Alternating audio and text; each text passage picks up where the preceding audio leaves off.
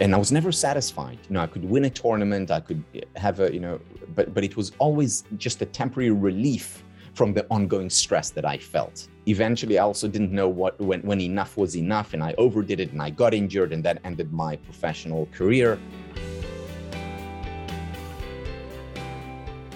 We're back with a brand new series of How to Be Sad. I'm Helen Russell, author, journalist, and happiness researcher. And each week I'll be talking to a special guest about how we can all get happier by learning to be sad better. Now, if you're listening in the US, I am excited to share that the book, How to Be Sad, is going to be available in bookstores everywhere starting October 5th. You can pre order now on bookshop.org, Amazon, Barnes & Noble, or wherever you like to buy books, ebooks, and audiobooks, and I will love you forever. Welcome to How to Be Sad.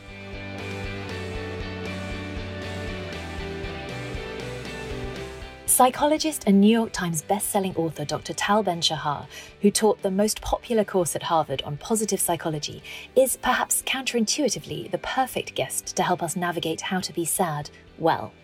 From a dashed career as an elite squash player to exposing the perils of perfectionism and the fallacy of arrival, as well as the importance of feeling all of our feelings, Tal has explored highs and lows personally and professionally. He shared some of these experiences when I interviewed him for my book, How to Be Sad. And now, Tal says in his latest book, Happiness Studies, one of the major obstacles to becoming happier is the belief that life can and ought to be free of painful emotions. When we dismiss painful emotions as negative, when we do what we can to avoid them and reject them, we pay a high price. We compromise our potential for learning and growing. We experience more pain than is necessary, since when we reject painful emotions, they overstay their welcome. And ultimately, we forego our potential to experience pleasurable emotions. So, Dr. Tal Ben Shahar, it's a pleasure to talk to you today. Thank you so much for joining me. Thank you, Helen. Great to be here. So my whole wheelhouse is that is that many of us have been sold this narrow definition of happiness that means never being sad and that does us all a disservice. So I loved reading happiness studies. Can you talk a little more about the central idea, the idea of of whole being that you write about in the book? So, you know, the, the idea for uh, for the book or for happiness studies in general came to me a, a few years ago when uh, a question came to mind, and the question was, how is it that there is a field of study for uh, psychology, which is what I've been doing, philosophy, history, business, medicine, you name it, and there is no uh, field of study for happiness yeah, there is positive psychology, but that's just the psychology of happiness. What about what philosophers had to say about happiness, and and historians and economists and neuroscientists and uh, and poets and and so on? And I decided to help create a field that looks at happiness from an interdisciplinary perspective. And, um, and that's what I've been doing over the past uh, few years, looking at, at happiness on multiple levels whether it's the spiritual level, the physical level, the, the intellectual, the relational, the emotional level, and looking at it from the perspective of different disciplines. I was really interested in your book to um, to see Helen Keller quoted in there. And, and she's somebody that, you know, we learn about at school. I did the miracle worker at school, but she's not someone I necessarily associated with this field. So can you share that quote on how she came to mind? Yeah, so, so Helen Keller is, uh, is a brilliant philosopher and uh, has had a lot to say about uh, optimism, about happiness, about sadness, uh, about hardship. And she defines happiness as wholeness. In other words, she looks at happiness as um, multifaceted, not just as most people would look at, you know, pleasure. You know, I was so happy going to the beach, or you know, I'm I'm I'm, I'm so happy because uh, having an ice cream. You know, for her, happiness was was much more than that and maybe you know forced by her circumstances to think about happiness in a deeper way because she certainly did experience a great deal of sorrow as many of us do though probably for her at a different level and she she um expended a lot of a lot of thought in that concept realizing that it's more than just the superficial um, form of uh, pleasure that we associate with happiness today and i wonder why you think it is that many of us have grown up with the idea that happiness means never experiencing pain or sadness. Uh, you know, I, I was really interested that you look at different cultural approaches to happiness and Ubuntu and Kintsugi and Confucius. And I wonder how important it was for you that this wasn't a blinkered you know North American or UK biased view of of what happiness means. Yeah, you know this uh, this biased view came to a great extent because of the um, the self help movement, and um, you know he, historically people didn't see you know happiness as as just pleasure, but maybe that's because we didn't have the luxury of uh, you know reading um, you know hundreds of self help books or being exposed to such a philosophy. You know, life was hard, and that you know that, that that was part of it. Yes, there were moments of pleasure, and that was wonderful, but that certainly didn't define or could never define a life. And then suddenly, many of the hardships and difficulties and existential challenges were taken away. And people thought, okay, so we can take, you know, the, the survival challenge away, and we can take the um, the daily hardship of working in the field away and therefore what's left would be just the pleasure. And that's not the case obviously. You know there's as much suffering today as there has has always been you know in different realms in different areas. But you know suffering pain sadness anger anxiety all these painful em- emotions are part and parcel of of every life of a whole life. And so I got overexcited. So tell me then some of the concepts from from other cultures that we may not have grown up being so familiar with. I I love Ubuntu and have been trying to learn more about this myself. But what, what were the main ones that really sort of stood out for you that other cultures perhaps get right? Yeah, so so let me start with Ubuntu. Ubuntu is about the interconnectedness of everyone. You know, it's it's I am because you are. You know, no person is an island. Uh, remarked uh, John Donne, and we can certainly not enjoy a full and fulfilling life, a whole being, uh, without the presence of other people. Now, being with other people also often leads to um, to conflict and, and arguments, and it, it's certainly not a sterile life. This is unfortunately the false expectation that many people have going into a relationship. So, saying that I am because you are, to, talking about our interdependence, also means uh, struggling together and, and going through this journey together. Um, then there is kintsugi, which is the uh, Japanese concept, and, and kintsugi is the the art of putting together uh, shreds, of putting together broken parts. And very often, you know, if, if you break a, a plate or or, a, or or an object, you stick the parts together, uh, you connect them. You don't have a perfect object, but in many ways, you have a more beautiful object which has uh, which is uh, uh, beautiful because of its imperfection. And that's an important metaphor for life. Yes surely we can we can break we can hurt. And each time as a result of this uh, this breakage we uh, we grow uh, more more beautiful. You know I, I often ask my students the, the following question you know what if somewhere in the future and, and this is by the way right now a theoretical question it could become very real. What if in the future will be there'll be a machine that will be able to liberate us from all of our sadness from all of our anger you know? So we would come home in the evening after a hard day at work or our kids would come home after you know having a fight with their with their uh, best friend and would say don't worry sweetheart to them or to us let's get rid of this and we just go into this machine and and and all will be well. Would that be a better world a, a happier world? And my argument is that uh, or or my fear is that we get to such a such a place where we are able to do away with all hardships and difficulties and here's why. If you ask most people to reflect on the periods when they grew the most when they were at their best in, in terms of uh, uh, developing which defined who they are today. Most people would think back to difficult experiences, to hardships, and these are the times that help us grow the most.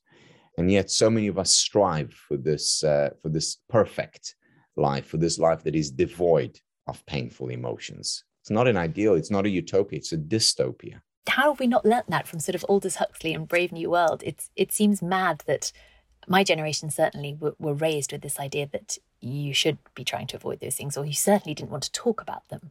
I mean, was it similar for you? Yeah, absolutely. You know, it, the the immediate assumption is that oh, you, you you're feeling down, you're you're sad, something's wrong with you, something is wrong with your life. And you know, I I always remind myself, my my, my students and, and children that there are only two kinds of people who do not experience painful emotions. The two kinds are the psychopaths and dead people. So if we do experience painful emotions, it means that, that, that everything is right with us, with, with, the, with the world. Now, that doesn't mean that we shouldn't do something to try and alleviate because it's also a signal telling us that, well, maybe we need to change something about our life. But first and foremost, it tells us something's right. You're a human being you're, and you're not a psychopath and you're alive. So, two ticks, you're doing well now, and what the next step after that?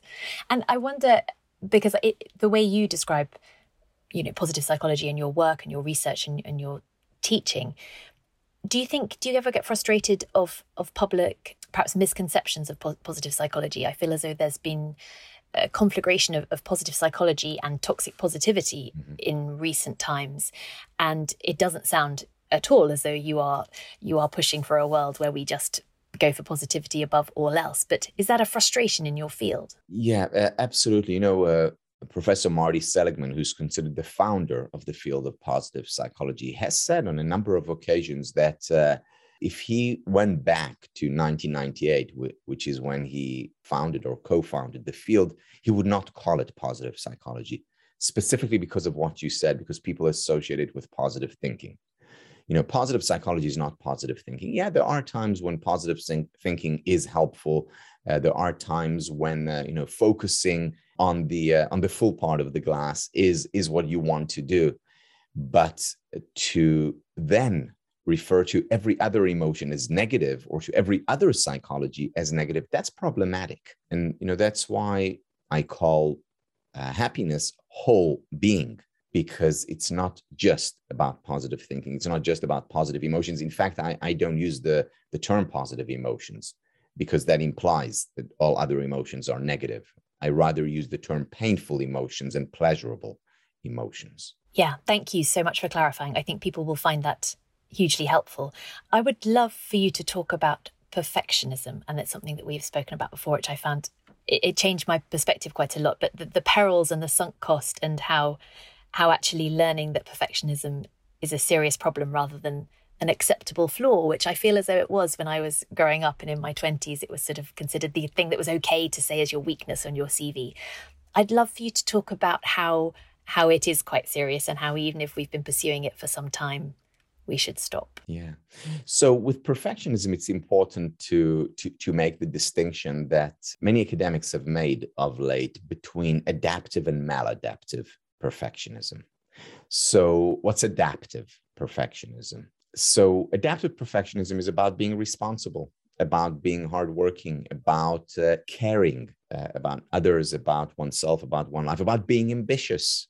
This is uh, adaptive perfectionism. Maladaptive perfectionism is about the intense and extreme fear of failure. It's about the inability to, to accept and embrace success or, or even progress. It's about constantly being on the lookout for uh, for flaws. It's about being defensive. You know, this form of perfectionism is harmful. It's harmful to the individual. It's harmful to relationships. It's harmful psychologically and physically. And um, this this is no laughing matter.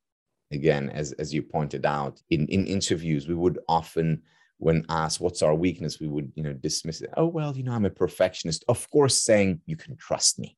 I'm ambitious. I'm hardworking. I'm responsible. Now, this is uh, this form of perfectionism that, that, that we're talking about uh, hurts relationships. And, you know, when I talk about this, I'm talking about it, unfortunately, from from experience. You know, I know what it did to to my relationships with with others. I know what it did to my relationship with myself. I know also how it hurt my potential for growing and learning and celebrating life. I think the place where perfectionism hurt me most was in my intimate relationships. Why? Because perfectionism is um, is about not accepting, not embracing failure or, or pain or, or any form of deviation from the straight and narrow. So each time when I was criticized, whether explicitly or implicitly, I would immediately lash back and I would immediately try to prove why they were wrong and I was right, because I had to protect this uh, this facade of perfection. Now it's very difficult, probably impossible, to enjoy a healthy and flourishing and happy relationship when one is when i was always on the on the defensive always on the lookout for chinks in in the armor now what that did to to to my relationships it, it wreaked havoc.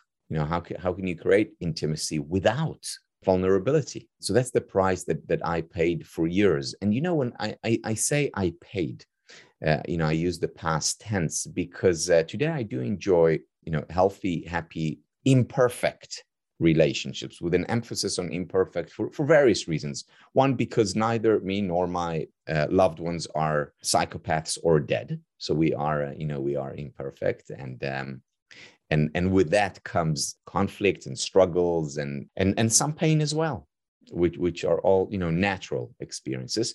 Won't use it in the past because um, you know karen horney who was a psychologist she was a student of uh, freud and wrote a lot back in the 1930s talked about neuroses and she said about neuroses neuroses never go away there are always remnants of these neuroses. Now we can learn to manage them. They become less dominant, but they're always there. Now, perfectionism is a neurosis, and therefore it never goes away. And I still, you know, as many people do, you know, even though I'm aware of it and work on it, still have the inclination towards perfectionism. And maybe my, you know, my first uh, reaction to criticism is not, oh, I'm so grateful that I'm being criticized and what an opportunity to grow now. Rather, the first reaction is, no, she's wrong, I'm right. And then, oops, I realize my perfectionism. I realize this neurosis. And I say, okay, how can I respond in the most benevolent and generous way to her and to me? So, you know, I end my book on perfectionism by saying, My name is Tal and I'm a perfectionist because, you know, it's always there, it's always present. The, the question is, can I become more conscious, aware of it, and therefore better able to deal with it? And how were you able to have that enlightenment, this this idea of of of being aware of it being a flaw, a neurosis, and and being able to change your behavior accordingly? Yeah, you know, what, uh, going back to what we discussed just a few minutes ago, pain is a motivator, and and painful experiences lead to change, and and and it hurt me. I saw that it hurt people whom I cared about, and it prevented me. And it was you know as clear as night followed day it prevented me from uh, from growing. And it prevented my relationships from fulfilling their their potential. And uh, i realized that uh, i just didn't want to go on living in that in that way you know hurting myself and hurting others i think uh, a big change came for me when um, when when we had children. And i said you know i don't want to raise my children this way. I don't want to grow uh, my children to grow up this way because you know children often do what we do rather than what we say. So i could tell them you know embrace your emotions. Be more accepting of of yourself. Learn from failure. And if i didn't live that way they wouldn't live that way so it's a bit like the good good enough parenting it's very much like the good enough parenting you know um, uh, donald winnicott is uh, when it comes to parenting certainly my role model you know when he points out that the perfect parent is not the parent that children need. It's the parent that would set up children for, for failure and misery. I realize, well, just like uh, the good enough parent, I also have to accept the good enough in, in myself and others. I love uh, there's a part in, in The Pursuit of Perfect where you talk about if we're experiencing perhaps life envy, we should try an exercise that shows how nobody has it sorted in all aspects of their life. And you take five areas of your life that are most important to you. If i remember rightly and you think about what what would be enough and and that nobody you know is, getting it right in all of those areas. Can you tell us more about this or, or how if that's evolved in fact since you first wrote it? Yeah you know um when before having before having children i basically got very close to my ideal my perfect uh, life in terms of work. You know, I was, uh, you know, I love my work and, um, and, and I would spend, you know, 10, 12, 14 hours a day working and, and still had, you know, some, you know, semblance of, of, of relationship with, uh, with, with my partner. I could still see my friends, you know, um, almost when, when, when I wanted to. So overall, my life was, was okay. And then came the children or the first child and, and everything uh, suddenly got out of whack because, um, you know, when I was at work, I was feeling guilty that I wasn't spending time with children. I was with children. I wasn't working enough, and suddenly I felt like nothing was uh, was was enough. And I went through a you know, a crisis. And again, from crises, we, we, we often grow. And I asked myself, okay, so, you know, how can I get my life back on track? And I actually made a list of the things that I wanted to have in my life. You know, so I wanted work and I wanted 10, 12 hours a day of work. And I wanted to spend time with my, you know, with my children and with my my wife. And uh, I also wanted to exercise regularly. And I just started yoga there then to help me relax. So I wanted to do more yoga. And I made a list of all the things that I wanted to do with my life. And I looked at them and I said, yes, I've, you know, I've, I've found it. I, you know, I, I pinned it down. And then I added up the hours and it came up to, you know, between 48 and 72 hours, you know, not 24 hours. And it doesn't matter how I squeezed it, I couldn't get it in, you know, even if I worked, you know, around the clock. Then I said, okay, so this is impossible, this ideal life. And it was at that time, you know, with a new child that I read Winnicott and his idea of the good enough parent. And I said, well, maybe instead of the perfect ideal life, I can look for the good enough optimal life. Now, the word optimal became very central to my life, to my pursuits. Optimal means best possible given the constraints of reality. So, ideal is best, period. Optimal is best possible given the constraints of reality. So I said, okay, so given the constraints of reality, what would be good enough in terms of work? And um, and I said, well, it won't be you know 14 hours, but you know eight hours. And an eight-hour day is certainly good enough. What would be good enough in terms of uh, spending time with my with my children, with my with my wife, with my family? And you know, ideal would be you know every day having dinner together, and you know maybe breakfast as well, and and and, and going out on on dates constantly, and that would be perfect. Well, perfect, no, but good enough would be less than that.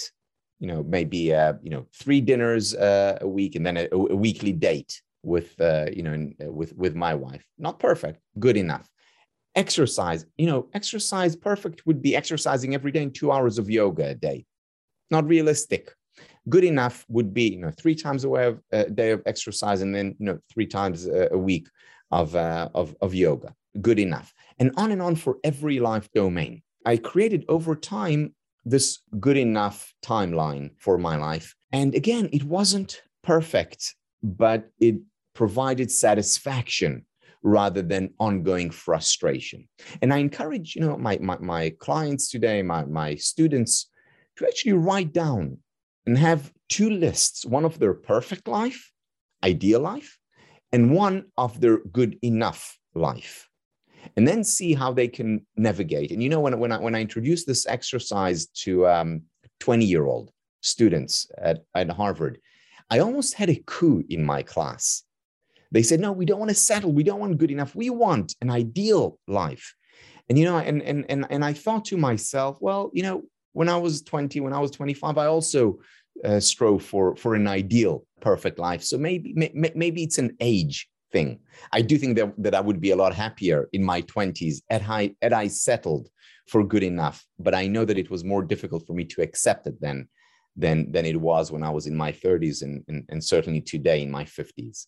That's so interesting then. I wonder if it's inevitable that in our 20s we have to have these this, this sky high ideals do you think? You know maybe it's part of the um, the inevitable struggles of, of of a young life that we that, that we need to you know to to to push against you know the, the the limits the real constraints of reality. And maybe that's part of how we grow. I don't know I was thinking, yes, as you were saying, I was thinking of the word pushing and then also frustrations. And when these are unmet, you get these resentments. And I wonder if you have any, with all that you know, sort of coping strategies or or suggestions that you live by or that you have taught students of how to to cope when when we do feel these resentments and frustrations and as though life is not as we would wish so you know the first thing we we we, we talked about this briefly the first thing is is accepting embracing uh, accepting the frustration accepting the the painful emotion accepting it as part and parcel of of our life. Now how do we accept that? How do we embrace it? So how do we give ourselves the permission to be human? There, there are various ways. Let me let me just point to three. One is talking about it. If um, talking about it to my best friend or to a therapist or coach or, or to a trusted colleague, just talking about it in and of itself makes us feel better. You know, it's not for nothing that we go to a therapist. What do we do for, you know, 50 minutes or an hour? We talk. and afterwards we feel better, or have a conversa- deep conversation with our best friend and feel better after. Why? Because what we're doing by talking about our emotions, our frustrations in the heart, we are expressing rather than suppressing our emotion. So, you know, what Freud called the talking cure certainly works. Then we can write about it. There's a lot of research coming out of you know, the, work of uh, Jamie Pennebaker, Laura King, and, and many others uh, showing the benefits of journaling. So whether it's uh, the protocol by Jamie Pennebaker is spend uh, 20 minutes on four consecutive days, so a total of 80 minutes, writing down about your most traumatic uh, experiences, most difficult experiences, and just doing that. And you can write about the same thing on the f- uh, four consecutive days, or you can write about different things, but just writing about it, knowing that no one will see it. You know, it's for your eyes only. Those 80 minutes end up having a remarkable impact, not just on your day or week. In fact, on, on the day you feel worse. You know, you're bringing issues up. Uh, you know, you're raising them, and, and they may have been uh, safely uh, hidden. So writing about it actually makes you feel worse in the short term, but in the long term, within a week uh, or two, and for the whole, you know, for a year after, anxiety levels are lower compared to a control group. You're physically healthier as a result of expressing your emotions for 80 minutes for the following year or, or long. I mean, they stopped measuring after a year, but presumably it, it, it, it actually changes your life, just expressing your emotions rather than suppressing them in writing. You become more social, more outgoing as a result of those 80 minutes, and, and, and the list goes on. So, journaling is um, science and, and, and art, which is not often frequently used. Karen Horney, going back to her, has a whole book on self analysis. It's a book that was written you know, close to 100 years ago. It has so much value to our psychological um, development. And, and, and I, my, my, my students certainly read it. And uh, it has a great deal of, of wisdom in it. So, spending time writing about what we're going through, whether it's about our most traumatic experiences or about a painful uh, emotion that we're experiencing right now, um, goes a long way. The third way of expressing rather than suppressing emotion is uh, shedding a tear. There's so much research showing that when we cry, we benefit physically and psychologically. For instance, when we cry, we release oxytocin. Oxytocin is the love hormone. Uh, so we feel, you know, all warm and fuzzy inside after a good cry. When we cry, we release um, opiates. These are, you know, naturally induced drugs that help us feel better, calm us down. And this is a way of expressing rather than suppressing emotion, giving ourselves the permission to be human. So, talking about it, writing about it, we're just crying. That is fascinating. Thank you very much for sharing. The the writing about it, I want I wanted to ask, you're doing it for, for 20 minutes on four consecutive days. Are you doing that once a year? Is are there any studies showing the benefits if we repeat that? So um, repeating is certainly good. Repeating too much is not good. So um, Socrates wrote 2,500 years ago, or said uh, then that the unexamined life is not worth living and you know this is certainly the foundation of uh, you know the rich intellectual history of, of our you know world. But while the unexamined life is not worth living the over-examined life is tedious. So so many people by the way and especially psychologists uh, or people dealing in this you know realm of uh, self-help or, or well-being are there where, where where where we examine too much where we analyze too much. And you know often it, we you know we just need to live life. We just need to cry. We just need to rejoice uh, rather than constantly analyzing you know what we're going through. And journaling is analysis. So it's great. It's good. It helps in moderation. Now what does this mean? Does this mean as you said once a year? Does it mean you know every every week?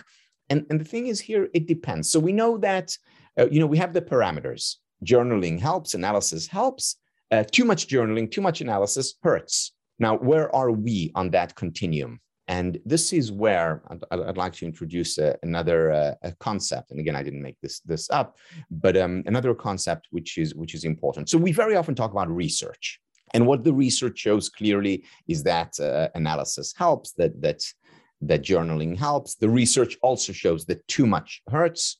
But then we have to move from research to me search. And here there are, why? Because there are individual differences. And while for me, it may be good to keep a journal once every other week, Uh, for you, once a month may be just the right amount. So the research tell us keep a journal. The me search mm-hmm. is about exploring and seeing, you know, how much helps me, how much hurts me. This also, uh, me search also in the context of different periods in life, you know, that usually I keep a journal, you know, I would write in my journal once every other week. And it wasn't even, uh, you know, and sometimes it was every 10 days and sometimes it was every three weeks.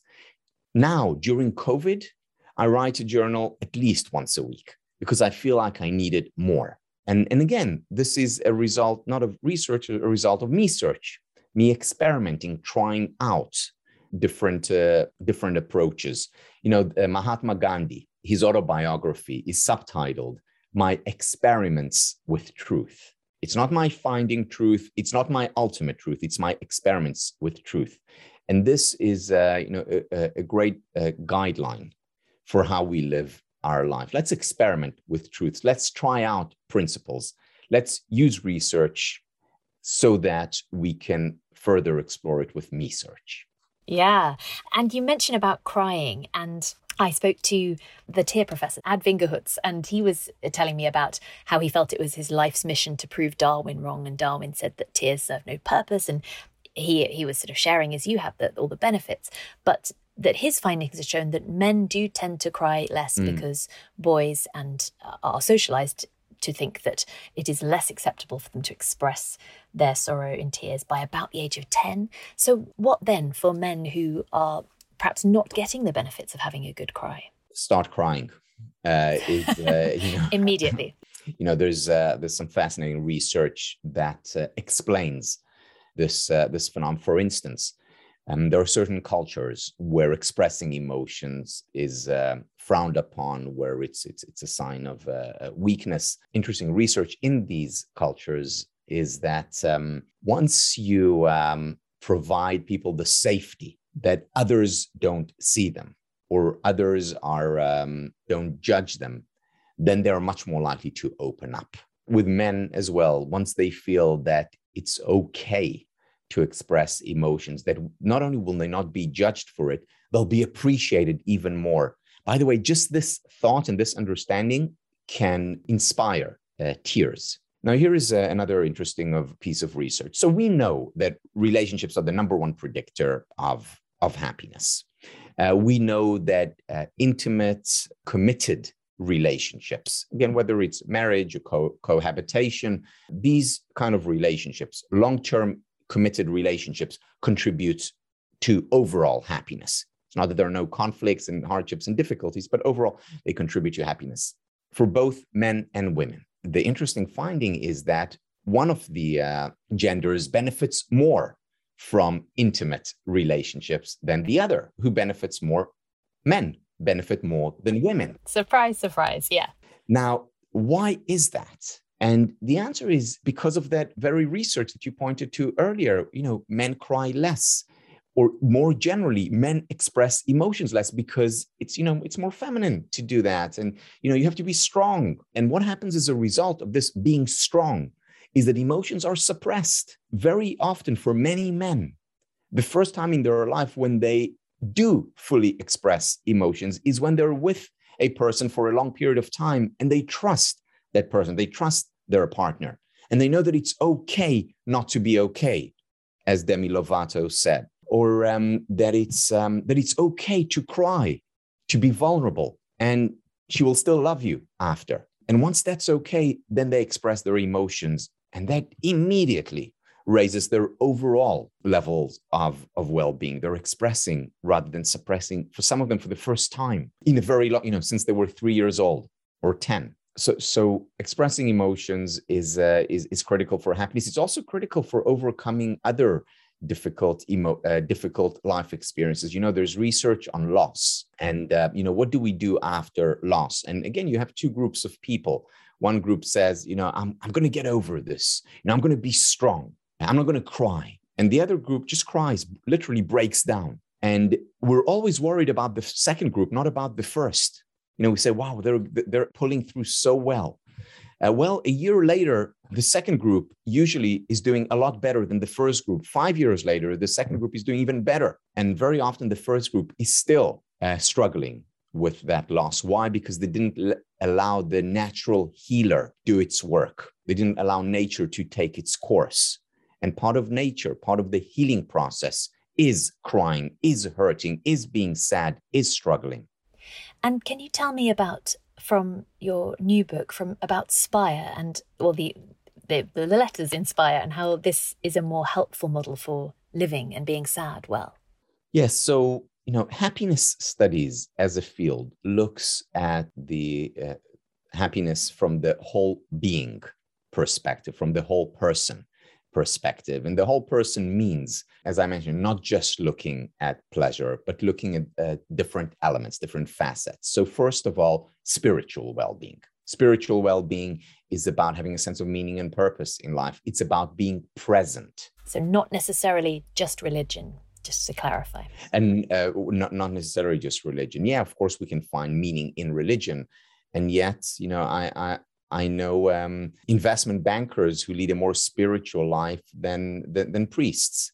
Why? Because they find meaning and purpose in their day to day existence. So, yes, religion is a source of uh, spirituality for many people and yet it's not the only source of spirituality you know being present to the moment whether i'm on a walk whether i'm meditating whether i'm i'm having a conversation these are potentially you know spiritual experiences that contribute of course to whole person well-being to happiness and then there is physical well-being that is a very important part of a, of a happy life you know regular physical exercise for instance has the same effect on our Psychological well being is our most powerful psychiatric medication. Nutrition matters a great deal. Uh, sleep, recovery in general, matters a lot for our for our happiness. Then there is intellectual well-being. That's an important part of happiness. You know, the, uh, research recently came out showing that curiosity contributes to longevity. In other words, people who are always learning, who are asking questions,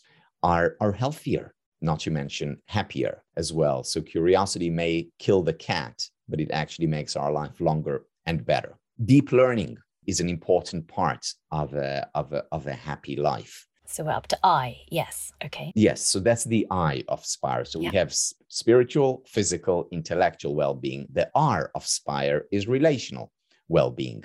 And number one predictor of happiness, quality time we spend with people we care about and who care about us. And here, it actually doesn't matter what kind of relationships uh, we have. So it could be with uh, with a romantic partner, it could be with family, it could be with colleagues and friends. But having relationships is critical, and, and cultivating our relationships is critical for for happiness. And then finally, it's about emotional well-being. And emotional well-being yeah, it's about, first of all, learning to deal with painful emotions, giving ourselves the permission to be human, uh, writing about it, crying, uh, talking about emotions. And then it's also about cultivating pleasurable emotions, whether it's uh, gratitude, love, joy, and so on. I think that's really interesting that it's the relationship in the R part is not just, I guess, you know, romantic relationships or that, that often get elevated in popular culture, but that it can be friends and it can be you know, close relationships that we form with people who are not, we can't put everything on our spouse, for example. I think that's really helpful to emphasize. I, I think it's, it's, it's helpful, and I think it's so important, especially today, because I mean, what I what what is our ideal? Again, perfect relationship. It's someone who's uh, you know we're we're incredibly attracted to. We have you know you know amazing sex, someone who's brilliant and engages, someone who listens to us, who's always there for us, someone who you know who helps us grow who's supportive who's you know in the long term the perfect parent. You know so we're talking about five people here not one person. You know we we we, we can't we can't have it all and expecting that of our relationships is unrealistic and detrimental and harmful there's another false expectation that's hurting relationships and that's the expectation that we will live happily ever after why do we have that expectation because the model that we have for our relationships comes from where? From you know Hollywood or Bollywood, mm-hmm. from uh, yeah you know struggling to find that right person, and then we find that person and we live happily ever after. A struggle-free life you know a life where you know we are uh, constantly engaged in meaningful conversations and constantly make amazing love you know and that doesn't happen you know after two three four years in the most perfect ideal relationship we'll start struggling. The, the passion that we experienced at the beginning will not, cannot last for, for eternity. No, not even for Mr. and Mrs. Smith. Not even Chris Hemsworth. Yeah, it's very sad. But, but the problem is that that is the model that we have, those movies, happily ever after. Instead, if we had a more realistic relationship, a more realistic expectation, which is, yeah, of course, let me celebrate this, this passion, let's enjoy it. And we'll also struggle. There'll also be conflict in our relationship. And these conflicts will actually lead to growth and development individually and interpersonally, that we can become more intimate over time. And that as a result of these struggles, our relationship will actually become better. And then there'll be more struggles and then better and on and on. You know, an imperfect relationship, an imperfect life, but a full and fulfilling life. That is our expectation. That then we don't set ourselves up for uh, for failure, but rather we set ourselves up for potentially lifelong growth and development together. So to have realistic expectations about relationships, that is critical, just as it is to have realistic expectations about our personal emotional life is critical for happiness. That does seem to be a major stumbling block. Uh, the yeah, the expectations and also because even if we are going to elect to be with somebody and then decide to work through the hard bits, you know, so many marriages end in divorce and and the idea that how much should we work through to stay in something? How much should we decide finding inverted commas the right person? And then even if we're not expecting the happy ever after i mean it just it seems a miracle that anybody manages a long-term successful relationship but yeah. So um, a person who really addresses this issue in, in, in a brilliant way is uh, alain de botton in his uh, in, in in his books you know he, and he writes about um, uh, about real relationships. So you know, I, I refer you to, to, to him, but but let me just address it on a, on a very superficial level through the uh, work by a psychologist, the late psychologist David Schnarch. Uh, David Schnarch uh, wrote the book Passionate Marriage. That's a book that changed my life for the better. Uh, specifically my my relationship. So you know, my, my my wife and I we'd been together uh, since the age of 14 you know we're she's my high school sweetheart. So you know we're we're, we're nearing on on 40 years uh, in our uh, relationship. Wow. you know we, we we we we got married and then um and then we uh, we started to to struggle. When when that happened i and i'm not exaggerating i panicked you know what's going on here? You know with the love of my life. You know she i thought she was you know my perfect partner. Here we are you know have, struggling and and having a conflict on real meaningful uh, aspects of our life of how we want to raise our children. You know what are we going to do? Uh, you know are we going to become a, a statistic? And uh, and that's when i read david schnarch. David schnarch in his book the most important concept that he introduces to my mind is the idea of a gridlock. A gridlock is not just a conflict where you know you you you fight you make up you make love and then you know you're you're you're happily ever after again no a gridlock is where you enter a conflict and you disagree about something that is fundamental to who you are as a person and something that's fundamental to your partner as, as a person. And it's a conflict that seems, on the face of it, unresolvable, irreconcilable. It's something that is that deep, usually around one of four areas. It can be about others, but usually around one of four areas. It's either about you know children and education. How do we educate? Are we too harsh? Are we too easy? on them? Do we spoil them? Do we not give them enough? So, around education is one topic. Second topic around uh, money. Do we spend enough? Do we spend too much? Should we save more? What, what do we do with, with, with money? The third is uh, sex. How much? Too much, too little? What kind of sex? Is it a close relationship, open, polygamous? So, around these issues. And the fourth and final one is around in laws or extended family. Uh, how much time do we spend with? Do we see them at all? You know, do we move to another country or planet? So, you know, these are usually the four the four topics, and there are others. When we get to a gridlock, in a gridlock, and here is the most important point, inevitably happens in every committed relationship.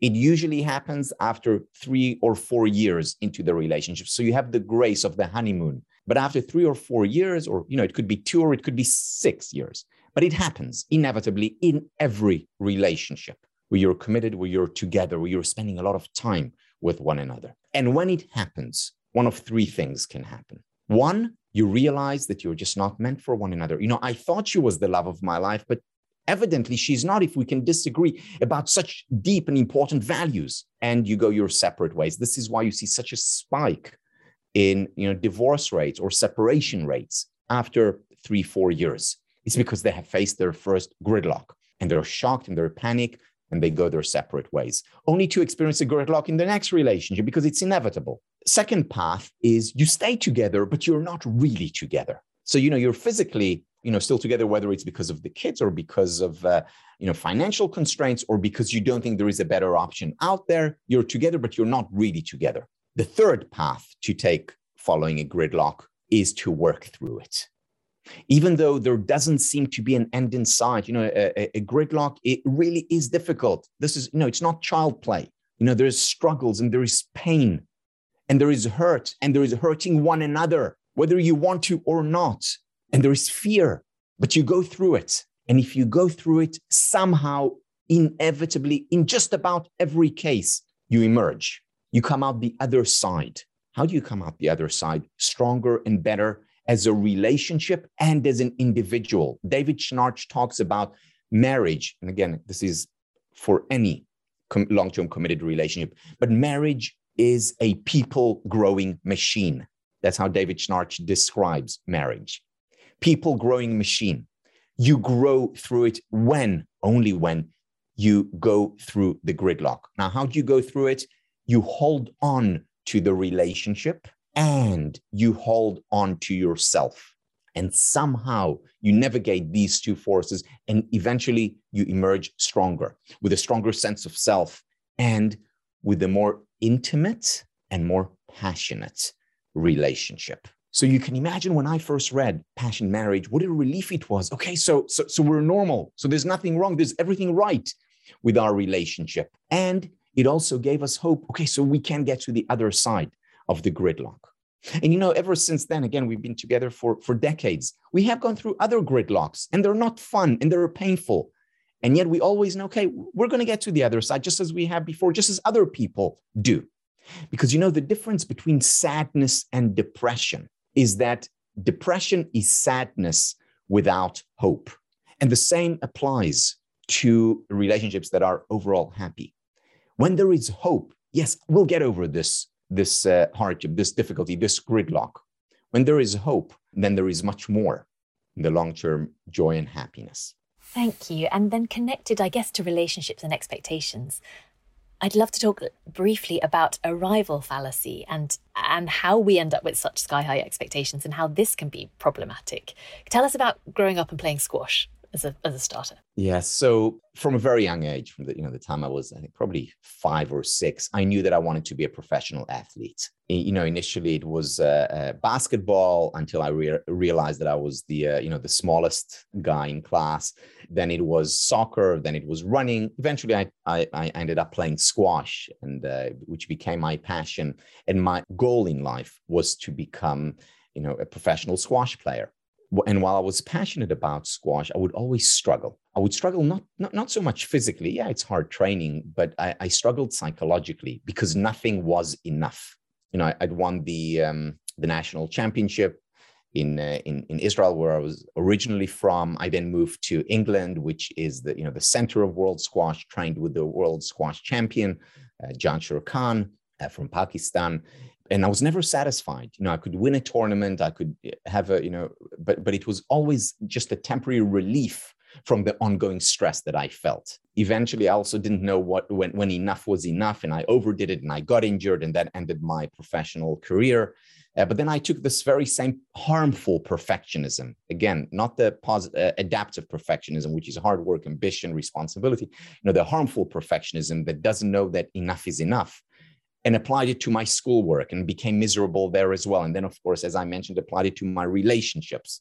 And that's also when I came up with, with, with the concept of the arrival fallacy, because for years I had believed that the path to happiness lies in arriving, in achieving, in fulfilling our, our, our goal.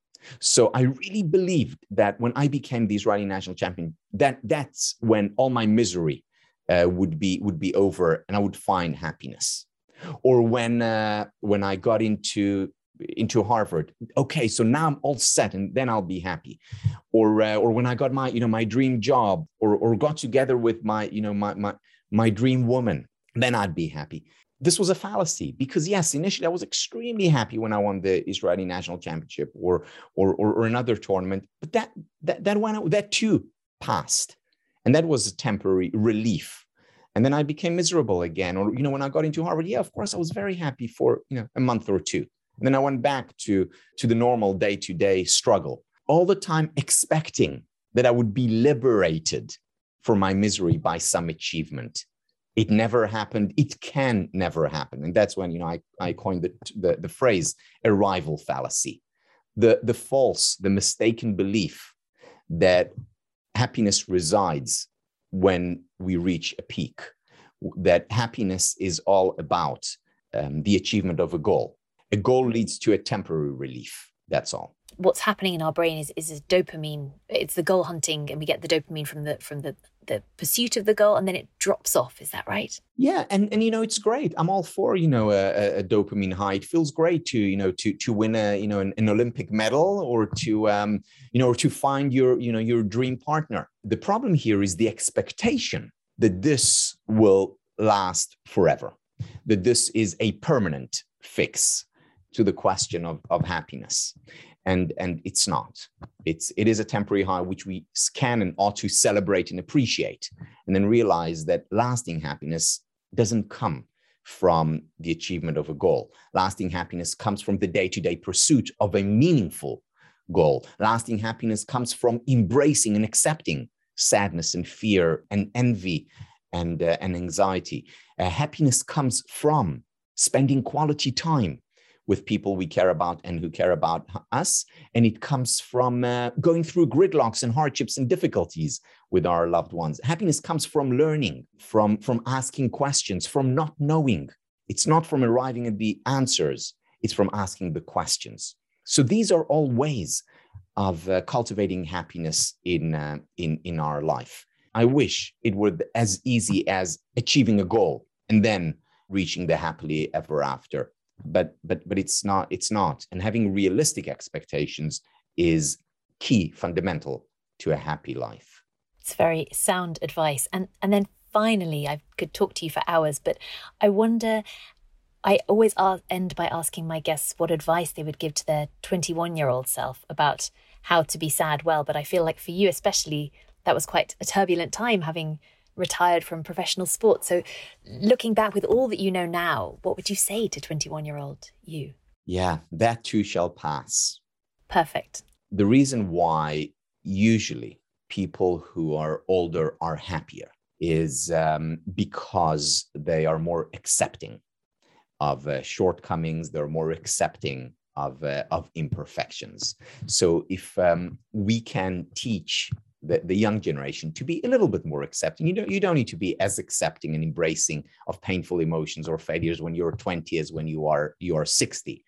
But learning a little bit from the wisdom that comes with age can help children uh, and young adults lead a more full, fulfilling, and ultimately more successful life. Be more accepting. More accepting. Thank you so much. A pleasure to speak to you today. Thank you so much, Tal Ben Shahar. Thank you, Helen. Thank you so much for joining me today. Please do rate, review, and subscribe wherever you get your podcasts. It really does help others find us and helps us to make more episodes.